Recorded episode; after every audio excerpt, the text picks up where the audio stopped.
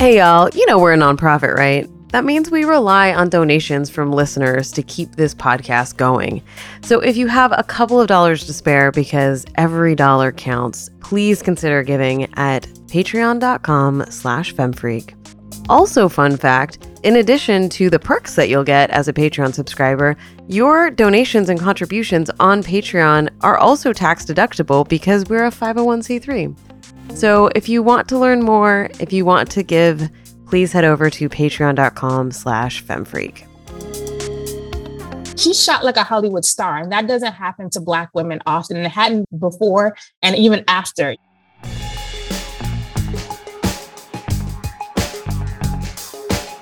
Welcome to Feminist Frequency Radio. This is the show that asks you to be critical of the media you love.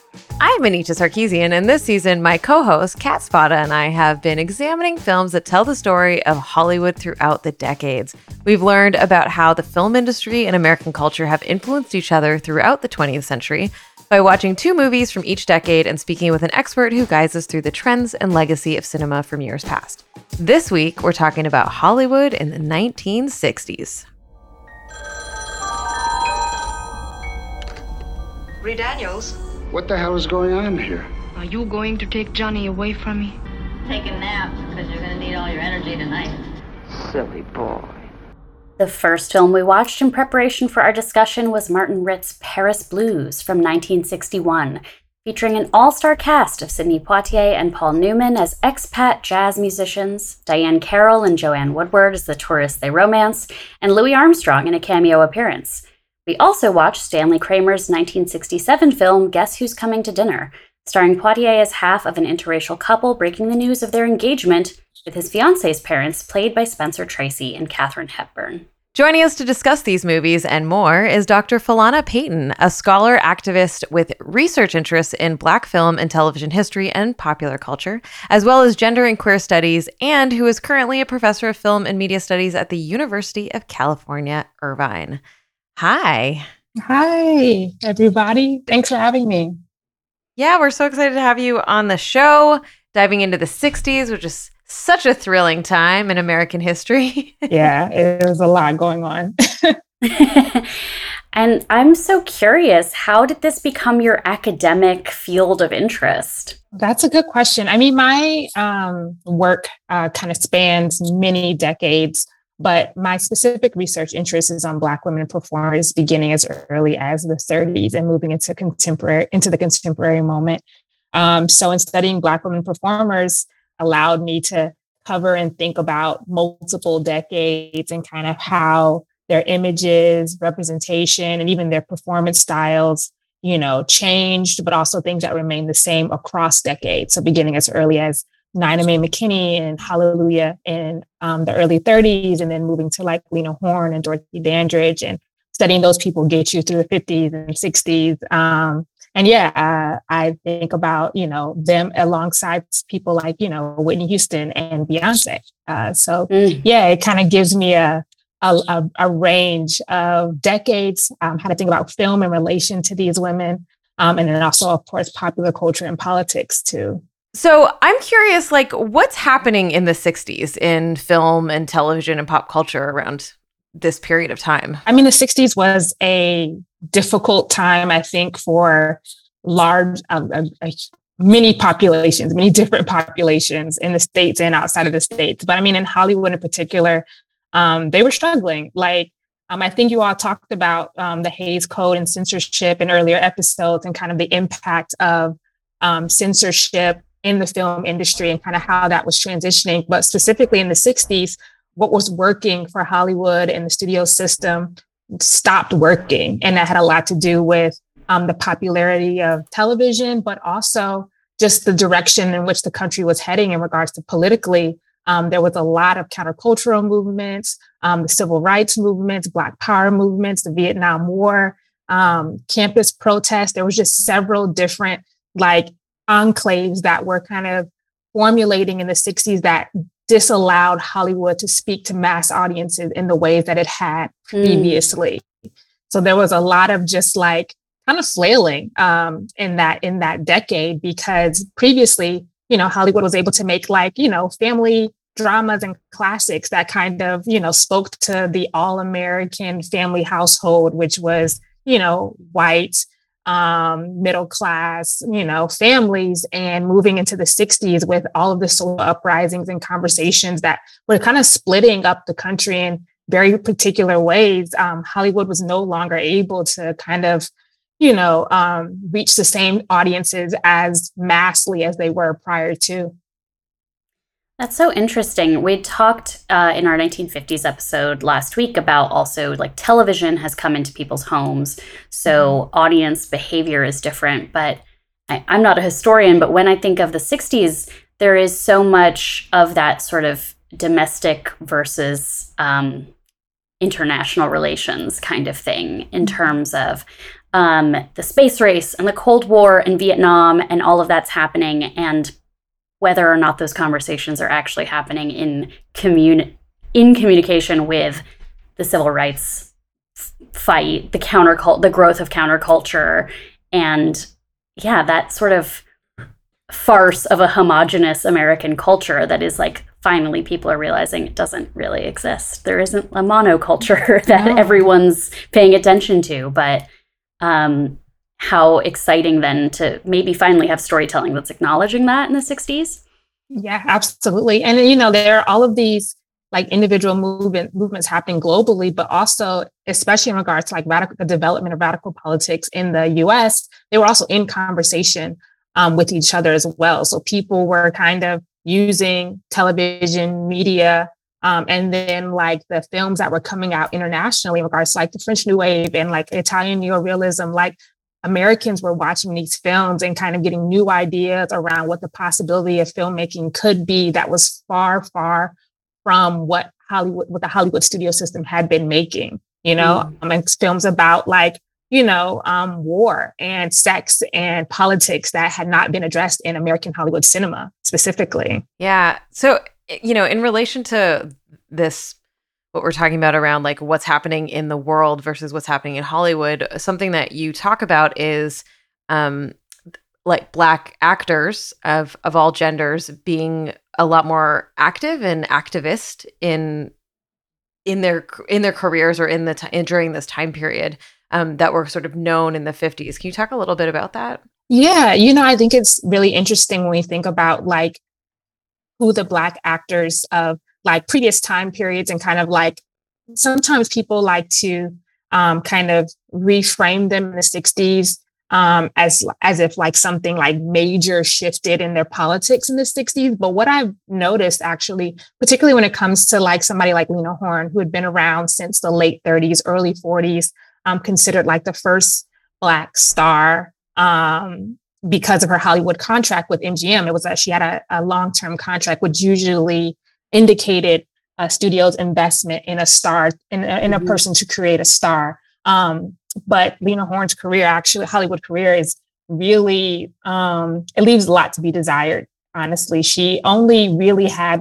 two films in which she was like a lead. She had a lead role, and then everything after that, MGM kind of just uh, put her starring herself, um, singing um, in films in a way that could be um, the, those those parts could be taken out of films when they were played in the South. So she couldn't really be a part of the narrative plot of any of the films. Really, um, after um, say Cabin in the Sky and Stormy Weather, the rest of the film she was just you know singing um, and could easily be removed um, from the films for segregated theaters. Um, but also, she's kind of looked. She was looked at as somebody who was like you know kind of went along with you know Hollywood and seemed very like you know, there was a persona of being very glamorous. There was a persona of being um, kind of um, assimilated into like Hollywood, the Hollywood studio system. Um, but there's also like several moments throughout her career, particularly in the 40s and 50s, where she was like very explicit about her discomfort with Hollywood, realizing that she was chosen just because of the way she looked as a light skinned Black woman. Mm-hmm. So being like, you know, in line with ideas of Eurocentric standards of beauty. Um, and speaking out about that, speaking and also being very clear about like, you know, despite, you know, certain levels of privilege, I'm still very much seen as a black woman, therefore treated like a black woman. And so there were moments throughout her career, her early career, where that kind of came out. But it was in the 60s where she became extremely vocal. Um, she was a, a, part of conversations um, with Martin Luther King um, and and and all of the organizers. Um, she was a part. She was in communication with, you know, Harry Belafonte was also seen as somebody who was a leader in the civil rights movement, and especially like the Hollywood um, sect of mm-hmm. what was happening in civil rights. Um, but like I said, I like to acknowledge that, like specifically somebody like Lena Horne and even like Eartha Kitt, throughout their careers, there was you know moments and and situations in which they were you know very vocal or um, did not necessarily align with you know traditional standards of just like assimilation within the industry. So yeah, in the '60s, um, people like Lena Horne specifically, extremely vocal, um, gave a lot of um, she really gave a lot of she was and she she talked about admiring the new generation of organizers and protesters for their commitment and for their consistency in ways that she felt like she hadn't necessarily done prior to. Um, she was very vocal about her um, heartbreak when several Black um, leaders were being assa- assassinated um, and like in constant communication, like I said, with the leaders of the movement throughout the 60s, same with Harry Belafonte, um, Sidney Poitier, you know, but a lot of times it's really focused on like the Black men. I think Harry and Sidney are always really like kind of put to the forefront of the conversation while people like Lena Horne or Josephine Baker, Eartha Kitt, Diahann Carroll, the work that they were doing during that time period is not really mm. talked about as significant when it really was, especially um, doing things when I feel like the the men that we talk about weren't necessarily like ready to do. Like mm. Lena Horne and Eartha Kitt were like um, super, super vocal early in the late 50s when Louis Armstrong spoke out against um, the what was happening in Arkansas in regards to the Little Rock Nine. Um, there was only a few like black actors in Hollywood who were actually vocal at that time, and it was you know Horne Eartha Kitt, but that's kind of like not really talked about. So it's, yeah. it, it's something that was consistent throughout their career, but in the 60s, it became because of television, because of the civil rights movement being such a visual um, example of like what was happening in this country because of TV and all that, like that's when it became very clear, like their politics were um, left leaning and then also later becoming more radical.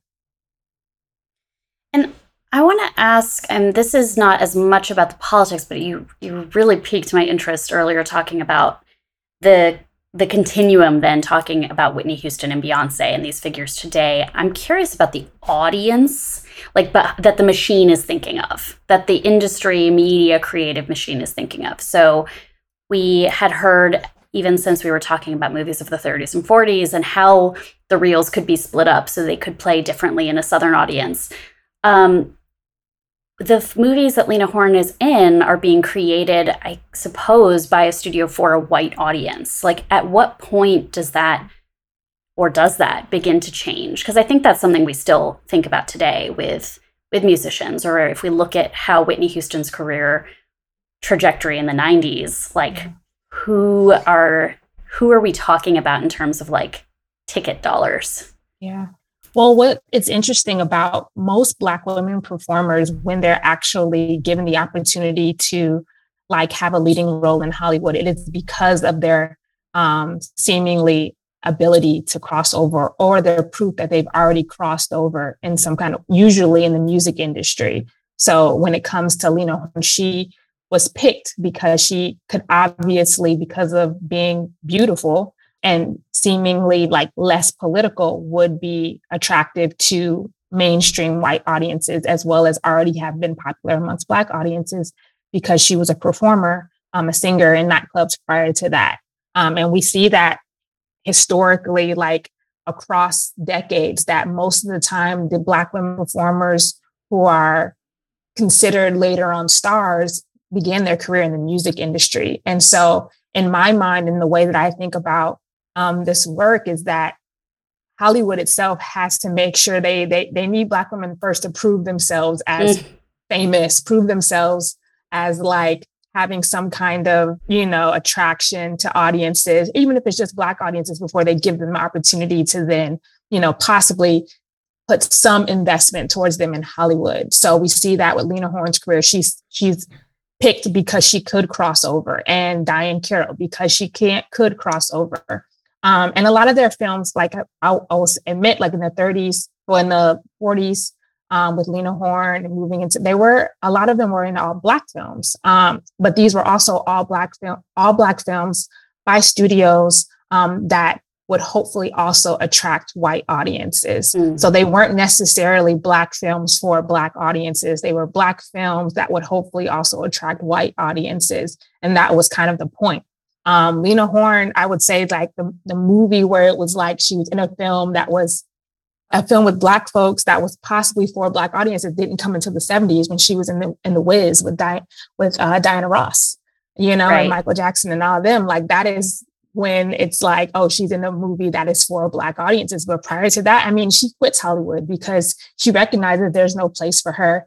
Um, and they're never actually going to give her an opportunity to do the kind of work that her her like peers were able to do. So she really is like by the end of her contract, she really like gives up on Hollywood and really focuses on like recording and just music after that because there was no place for her. And you see that the inconsistency um, in like their Hollywood careers and everyone's. Um, and so you see large gaps. And, and then also, like I said, we talked about TV. A lot of Black women found more spaces to be in TV in regards to like you know the the game shows being featured on game shows and variety shows mm. like that's where we see a lot of their appearances particularly as we, as we hit the 60s um, much less in film because there's not a lot of films that come out that can actually you know like that is a like a, a substantive like attempt to create something for black audiences with black women at the center there's not that in the 60s really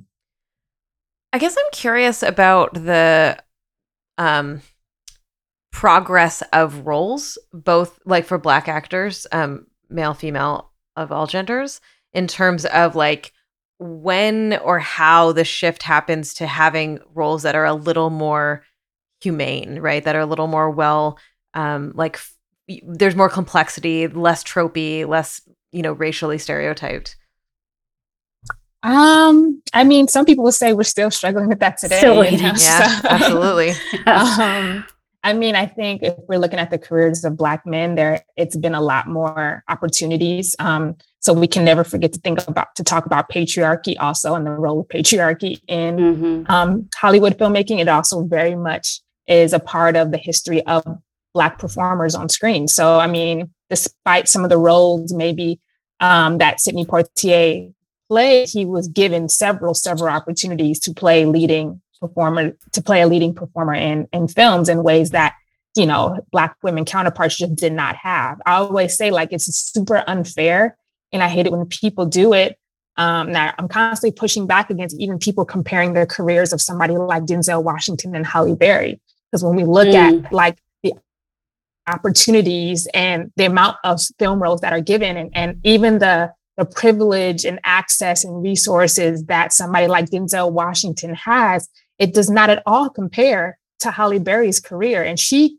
can admit that. She will talk about that. You know, like there's actually no real comparison aside from them both being Black actors, but the ways in which patriarchy has kind of like impeded our visions of like really being able to recognize like you know the discrimination in hollywood is really like fascinating for me because there's there's absolutely no comparison between the two and just like there's no comparison between somebody like Sidney Poitier and Lena Horne. They cannot be compared when we look at the amount of opportunities and roles these people received over time. And yeah, there's opportunity, different opportunities to play different types of roles over time. Does it compare?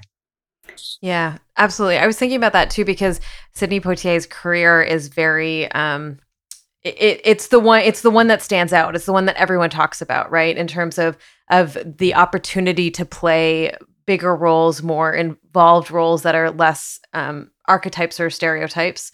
Um, but we and and when we think about like Paul Robeson and Harry Belafonte, like those are the names that kind of come to the forefront around this time, and that like you're saying, these like the female actors of this time, the black female actors of this time, aren't really uttered in the same breath, right? They aren't really given that same um, historical notoriety and treatment partly because it seems like they weren't given those opportunities then either. Mm-mm. Yeah. Yeah. Yeah. I'm curious. I mean, I feel like we should have like a little mini, just a whole chat about about his career because it is uh, his career and even like the this archetype that was invented and the stereotype of like his the roles that he often got to play. But I'm curious about creators also. Like I can think of Zora Neale Hurston did some filmmaking, but then like at what point are we starting to actually have like black women or black men behind the scenes of these films? Yeah. I mean, really the studio system destroyed the opportunity for specifically like Black independent filmmakers to have any kind of opportunity or even access to resources in the same way as these gigantic conglomerates, right? So um, I think, you know, there are scattered um, like Black filmmakers slash, you know, like scattered opportunities, but not really, really anything major until I would say you know, the early 70s um, when UCLA let in a their first cohort really of Black filmmakers into um, the film school, which is now mm. we, we, we discuss those filmmakers as LA Rebellion filmmakers. But um, that consists of like Charles Burnett and Haile Gerima um, and Julie Dash um, to come later, Zeinabu Irene Davis, so a host of Black um, filmmakers that were that received film training training specifically at UCLA at the end of the 60s, and we see their work coming out in the early 70s, um, alongside um, more commercial filmmakers like Gordon Parks um, and uh, Melvin Van Peebles.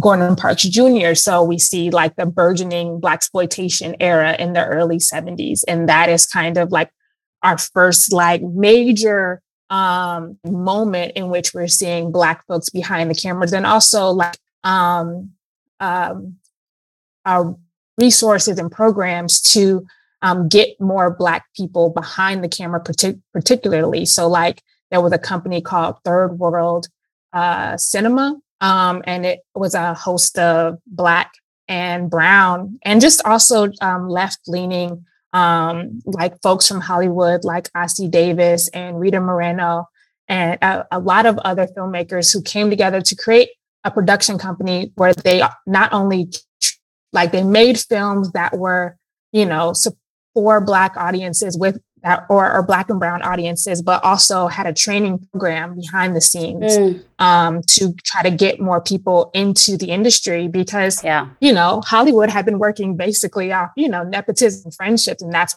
completely and totally white um, up until, I mean, today, but it has a history, like there has to be, there had to be programs put in place so that um, that could slowly start to shift, and that was happening in the se- in the early '70s. And one of their they're probably most notarized films that they um, that Third World Cinema made was Claudine, starring Diahann Carroll um, mm. and James Earl Jones, um, and that was one of the probably like the biggest film that they did um, with that company. But they had that was their whole other point was not just making the films but training um, Black folks. But yeah, we don't really see a large group until the late '60s, early '70s. You you mentioned yeah. Julie Dash, right? First studio film that was released by a black female filmmaker in 91 so yeah. like, that's how recent we're talking. Yeah. Yeah. And I'm, uh, like i'm glad you asked that question kat because i was thinking like guess who's coming to dinner is directed by a white dude mm-hmm. you know? And like the wiz is directed by a white dude. And you're just like what would these movies be if they weren't like through the lens of white people? I feel I, like i think guess who's coming to dinner was written by uh, white screenwriters too mm-hmm. by I looked at that correctly. And you and it's like, you know, and that's a movie. I mean, we'll get into it, but like that's a movie very specifically, specifically about race. Um, that you're like, well, what the fuck are white people writing about this? Right. Um, and and I think we can answer that question yeah. Uh, like as as we get into it, but it, it's that sort of frustration of like and we still deal with this right of like what like let people tell their own stories like mm-hmm. stop you know like give them the opportunities to do that yeah. So, yeah. Yeah, I guess I'm curious like so we you picked Guess Who's Coming to Dinner and Paris Blues mm-hmm. as the two movies for us to watch. Like what what is it about those movies that you felt like would help us really sort of understand the 60s and understand um part, you know, the work that you're studying? Yeah, I mean, as I, I mentioned before, there uh, there wasn't a, a, a like um, a huge amount of work for me to choose from. Honestly, when I think right. about the '60s, because it was so tumultuous socially and politically, and the films that were coming out that had Black folks in them or in the lead were not really super significant there and there's like i feel like large gaps where it's just like not really much to talk about in regards to hollywood and black making black performance because hollywood was struggling in this way but i i, I love actually i love paris blues um, i think it's something that's not necessarily talked about a lot. I don't know i don't think it really did you know like super well at the box office but i think it's interesting um, because of you know, the topic, um, who's in it, um, with Paul Newman, you know, Joanne Woodward, Sidney Poitier, Diahann Carroll, and then of course Louis Armstrong, um, and then the conversation around expatriatism, um, race being central, and it's handled in a way that you know it's seem is pretty like on the nose. You know, the hmm. conversations mm. are not super super realistic, but it it was trying to do something, and the director Martin Ritt is somebody who was known as like a you know social justice filmmaker or a problem, issue movies uh, issue movie yeah, yeah kind of guy um and so you can see what he was trying to do and i think the attempt is valid and um i just i i think that my favorite aspect of the film is that like it's very very clear at the very beginning of the movie that Paul Newman's character wants to be with Diahann Carroll. Like it's yeah so disrespectful and rude. Like how those first like interactions actually go, you know? And it's but like I, in another world, that is what was supposed to happen in that film, you know? Yeah. I and I read that that was the plan, but yeah. they just were like, well, we'll keep a like there's just no way that the audience is gonna go for it. But it was originally going to have those two couples swapped. It, yeah, it's really bizarre because like so there's there's this whole like beginning where he he like says all these white girls look alike. You know, is she as pretty as you are? Like he's clearly hitting on her. She's clearly not interested.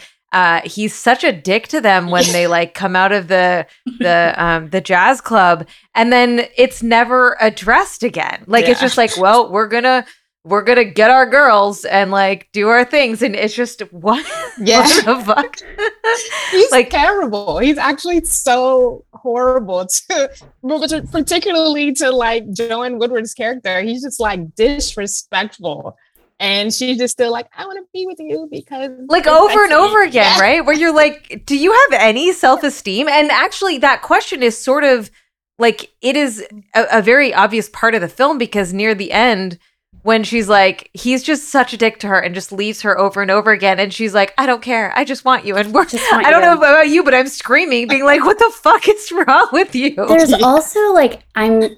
He's not that. Like, Paul Newman is so, so like Hollywood like just that very traditional Hollywood attractive that he's almost not even attractive anymore, you know?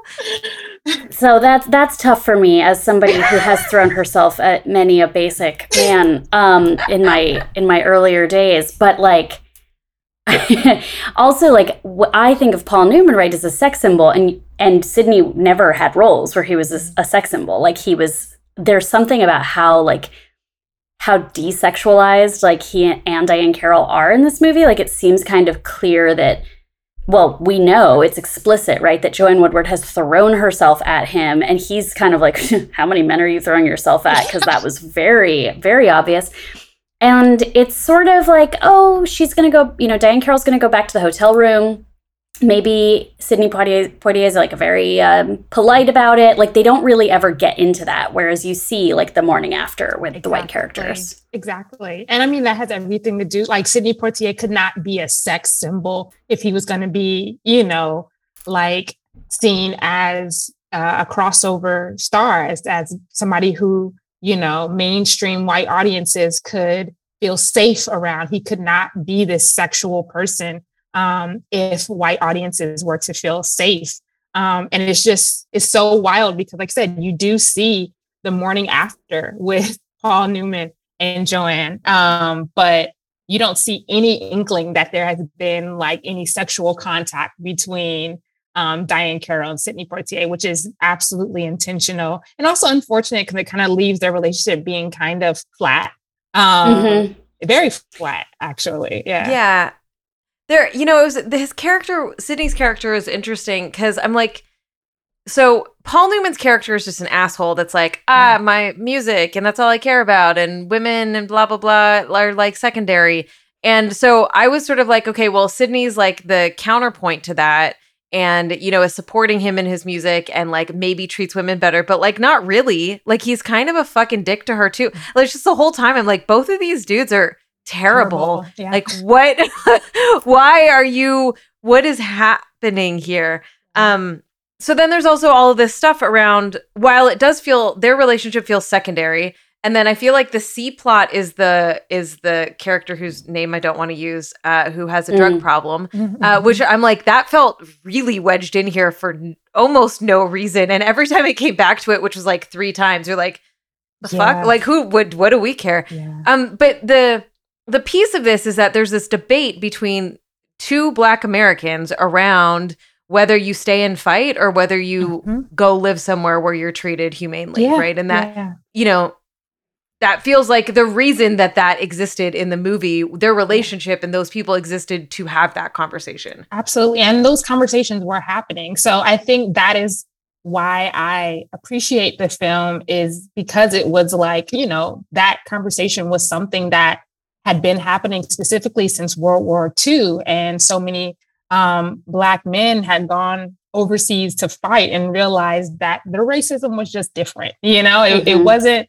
it wasn't as structural and and and blatant and disrespectful as American racism was. You know, and there was a, a, a type of fetishization, especially in Europe, for Black Americans that almost makes you feel kind of loved and appreciated if you're treated like shit, you know, in America, you know? So like it's kind of it, it's it can, it's super understandable that these conversations um, are happening. And yeah, I think just for the film to come out at the time it did, um, to be having like these and, and to put that conversation kind of in the forefront, I think is interesting. Um, I also think the way they shoot Diahann Carroll is like they would shoot Hollywood star. And that's mm. like the lighting on her face I was just, when I was rewatching the film, I was just like, this is how you would light a Hollywood star, you know? And she just yeah. looks so beautiful when she's in the frame.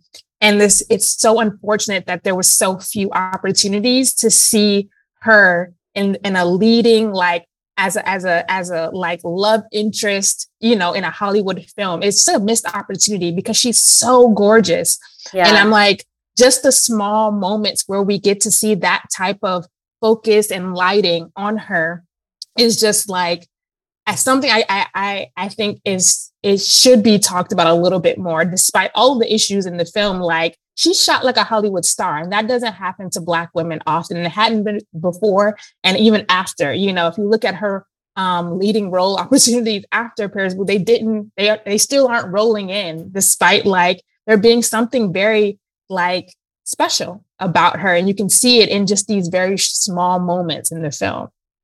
Well, yeah. It's so interesting talking about the fetishization or the like this this love of black Americans coming to to Europe when this movie is set in the jazz scene. Mm-hmm. And like that we're allowed to so, like Paul Newman I, I mean just who's allowed to be like transgressive in a way, right? We we can see Paul Newman and Joanne Woodward in bed together because they're married.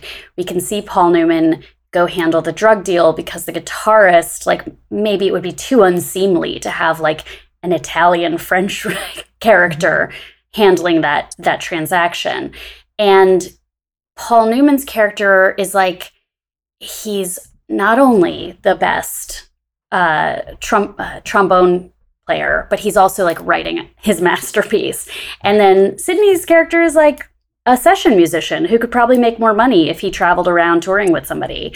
And the only reason he wants to stay is because it's easier to live in Paris. Like there's there's something that's kind of facile about his character or even Diahann Carroll. She's a she's a teacher. Like that's her story. She's a mm-hmm. teacher. Joanne Woodward is a divorcee with with kids and lovers and like there's even more to this character when uh, ultimately like it doesn't matter like it doesn't matter for the plot that she's interesting Well, and I think that that it ties in to like the the limitations of wh- when you look at like Guess Who's Coming to Dinner. You know, the only reason this movie flies is because he is the absolute most fucking perfect, Perfect. human. Yes. That- yeah, like right. That there's no ifs ands or buts about like the only reason you would not want your daughter to marry this man is because he's black, right? And that's the that trapping of the like the the kind of model minority. uh what no.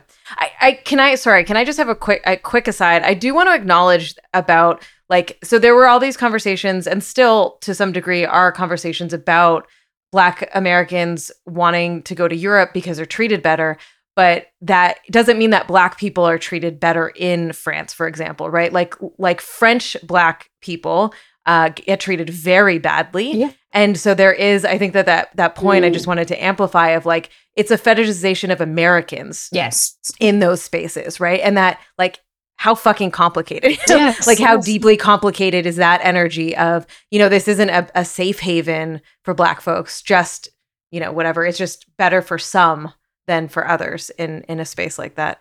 Um I also just before we move on to guess who I I had the best fucking transition and I ruined it because I'm like, I have to say these other things. Um, I'm a huge jazz fan and I'm so glad we watched this because I had never seen it. And so like I didn't know like Duke Ellington did all the music for this. Yeah, movie. it was I'm nominated just- I was for just like, Academy Award for the score. yeah, man. And it was so good. And I fucking love Duke. And I was like, this is great. And like the whole like Louis Armstrong showing up and doing his little cameos. I'm just like, love, love this. it was This is that great. was so fun like that scene in the in the club i thought like boy there's a lot of movies that try to make this a fun scene and fail and like this one i was like oh i wish i was there i wish i was there like drumming on the wall like these characters who just it everyone seemed like they were actually having like the best night of their life um yeah. so I have a question. As you were talking about, like he's the perfect, perfect specimen of a human man, right? And guess Oh, who's and, coming and to guess dinner? who's talk? Yeah, yeah, yeah.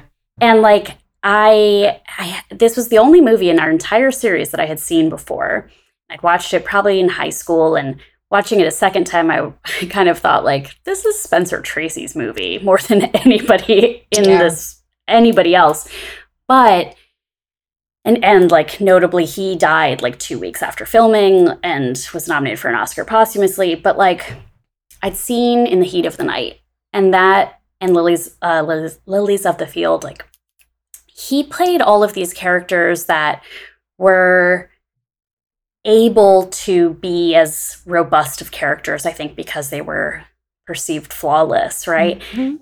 And I'm curious, like, I don't know if I'm overthinking this, but is there something about the fact that he also was like, I mean, he was born in the US, but that he was like Bahamian and that it might have been different if he was an actor who was like read as African American in a way that he maybe wasn't?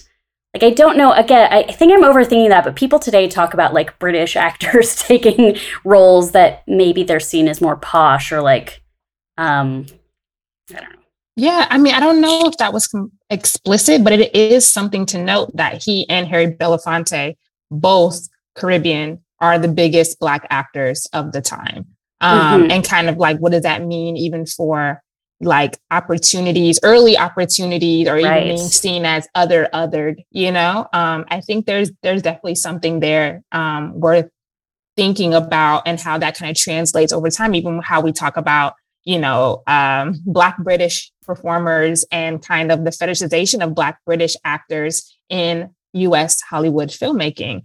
Um, and that I think is a part of a very long history um, of that being like something that has been pointed out on numerous occasions by particularly Black American performers. Yeah. Um, okay. I had also seen Guess Who's Coming to Dinner, uh, but I clearly didn't remember it because I thought it took place at dinner. like I, I like I vaguely was like, oh, okay. So it it it while I had seen it, it still was fresh eyes.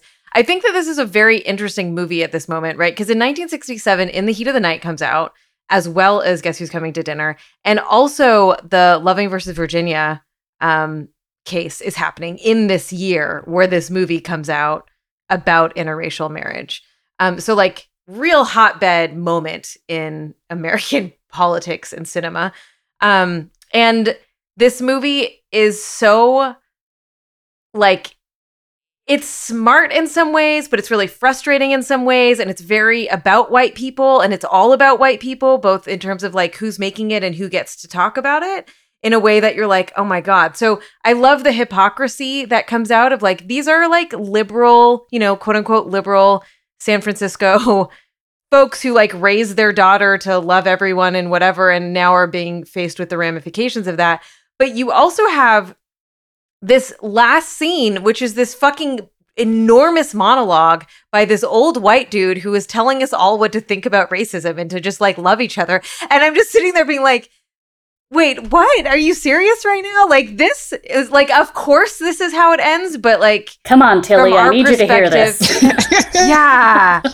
Right. Yeah. It's just, and then you have this, like, it's just, oh, and then you have the, the, the, like, the black perspectives in this movie feel um so but like you have like everyone who's black in this movie is mad mm-hmm. about what's happening, right? And it doesn't matter what they think because it only matters what these white Hollywood, you know, historical yeah. celebrities think. And so like the the the balancing of this feels super off. Yeah. I mean, in reality, this film, you know, was actually completely and totally out of step with what was happening at the end of the 60s. It is a old, boring conversation at this point because we're in this age, we're in in the stage of like the Vietnam War, like we're in the stage of the Black Power, the Black Panther Party was founded in 1966, you know, in Oakland. So it was already very much like a part of the conversation. SNCC's radicalism was a part of the conversation. Like we were moving towards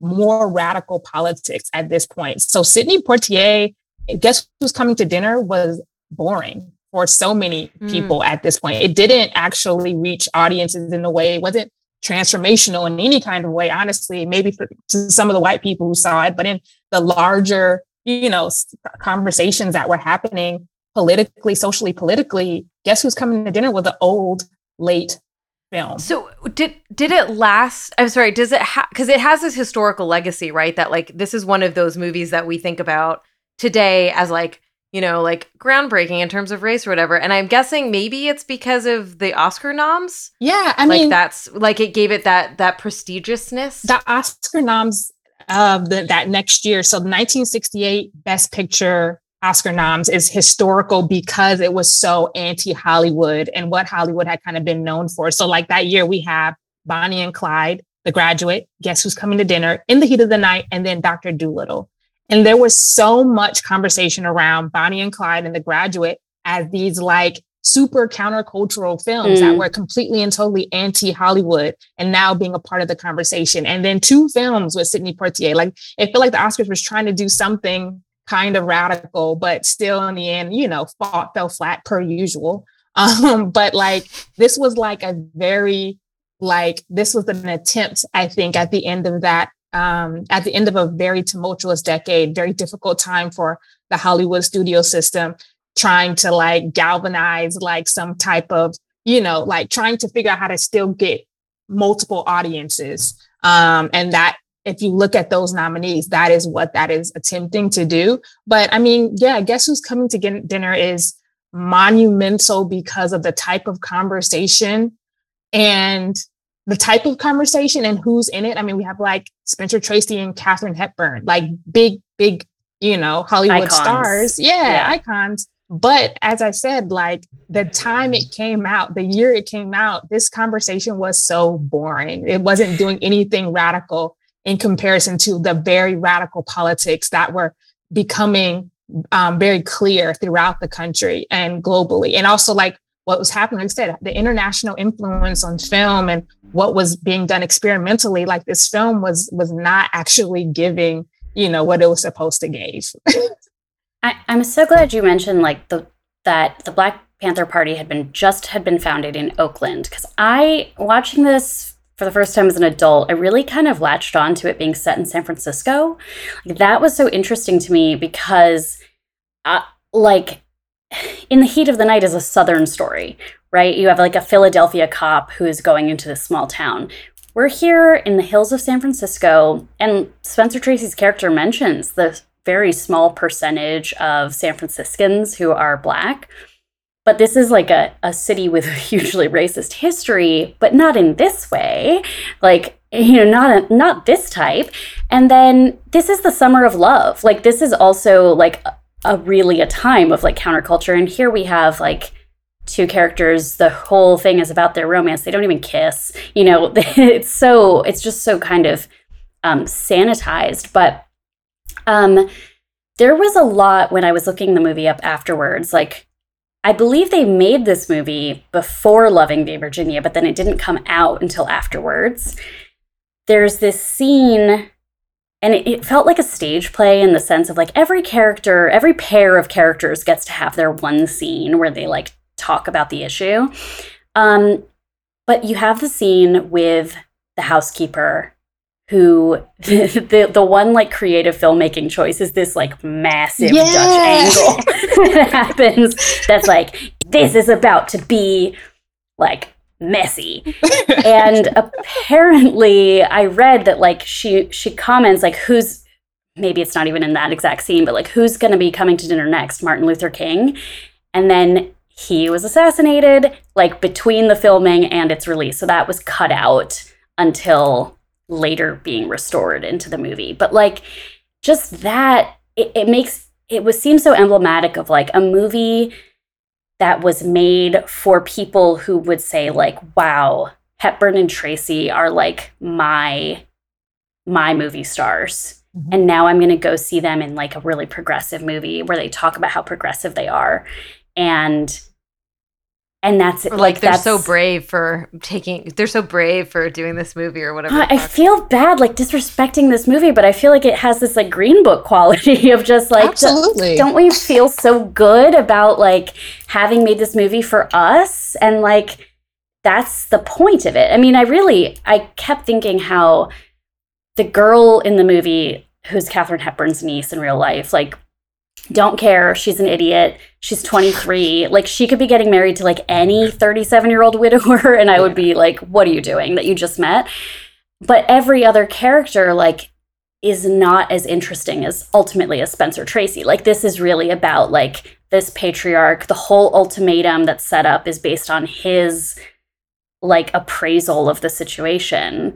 And and Philana, I think I'd seen in your email, like I knew that you had some expertise in talking about black women on film. And so i thought in particular about like the two black women in this movie who are the housekeeper and the younger woman who helps her out who's in like one and a half scenes and her whole thing is to be like the only sexy character we ever see. Yeah. Oh my god that dance scene. What the fuck was that i was hoping there'd be like a post credits where those two would still just be like grooving in the van somewhere like but those are like the two these two women and and then we have the mother who's also like very she's just like she's there. She's not nearly as interesting as katharine hepburn but like she's I don't know, like yeah. Yeah, you know, I found what I found really interesting was even when you look up the credits, um, so Isabel, uh, so Beah Richards and Roy Glenn are Sidney Poitier's parents, and their names are only Mr. and Mrs. Prentice. There's mm. no, we don't even have first names for them like we do Matt Drayton and Christina Drayton, you know, yeah. um, Spencer and Katharine. And I was like, wow, that's that's really interesting. That kind of is, you know, emblematic of like the depth of the black characters in this film. Um, I really, I think it's it's important to point out Beah Richards, who plays um, Sidney Poitier's mother, because she was a very known, probably more so in Black communities, like stage actress um, and also film actress, and also super, super um, political um, and activist, very, very vocal about um, roles and opportunities available for Black performers.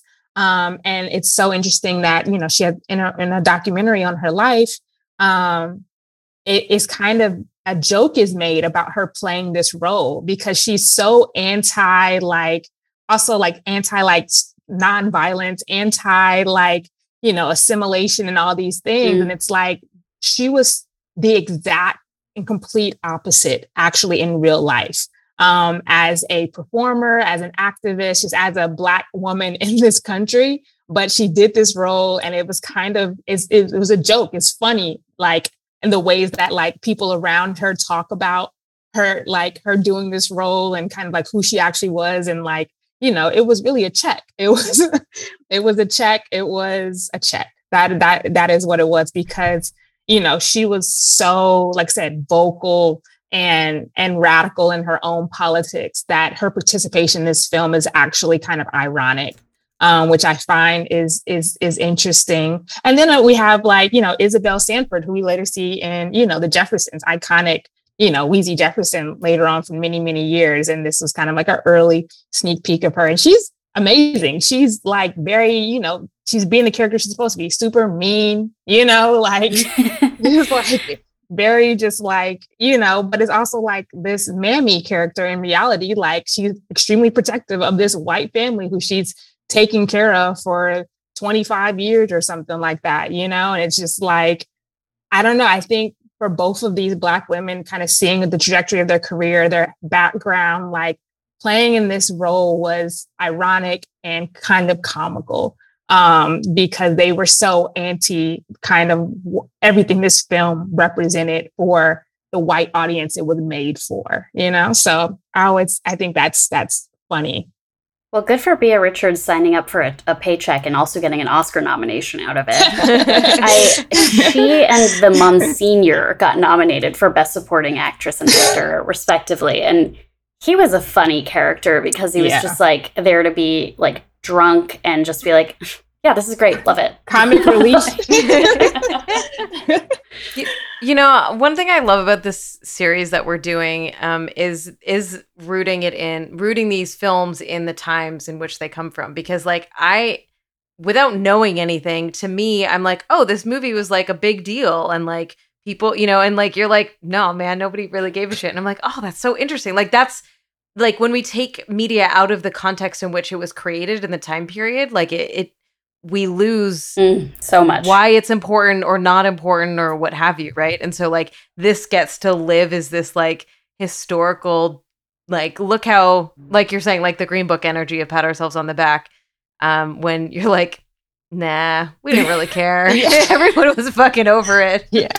I mean essentially sidney poitier had to rebrand pretty much after this decade because media was heading film black media conversations around blackness were heading in a completely different direction. Like we go into the Blaxploitation era immediately after this and sidney poitier becomes a director. He's starring alongside you know bill cosby in these films that were actually for black audiences you know and it's like completely and totally different from all the stuff he had done. He does like uptown saturday night you know and let's do it again which are like completely different from the roles he had played all throughout his career. So he recognizes that like the need to rebrand moving into this next decade because guess who's coming to dinner was was not hitting. No, like nobody was like, oh yeah, look at our man. It's like this is old, you know, like he's been doing the same yeah. thing for a very long time. We were having very like much different conversations at this point.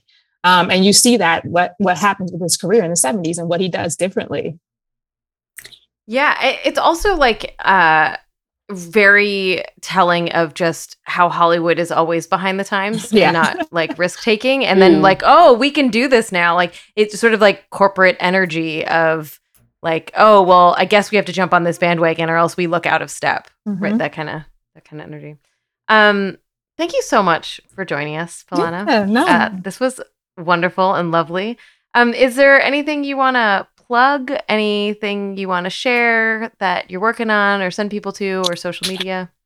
Um, yeah, I mean, I'm on Twitter per every academic. Um, my Twitter name is my name, Philana Payton. Um, but yeah, I have a piece I think that I, I'm really proud of that I, I like to point people to in regards to kind of getting a little sense of the kind of work that I'm doing and will continue to do um, in BlackStar's Journal. Um, it's called Seen, and it was not this latest, latest issue, but they had an issue um, that came out, I think, in like winter of 2021. Um, and it's a piece where I interview two um, up and coming amazing filmmakers uh, Sophia Nahli Allison and Merawi Gerima. Um, and I just think it's like it's one of the pieces that I'm very proud of. But also, I have work coming out very soon, hopefully, um, that centers Black women performers that uh, I'll probably be giving updates on on my Twitter when it's released. Yeah, awesome. That's super exciting. So yeah. Well, so everyone follow her Twitter so that you can keep uh, apprised of all of these great um, projects that are coming out.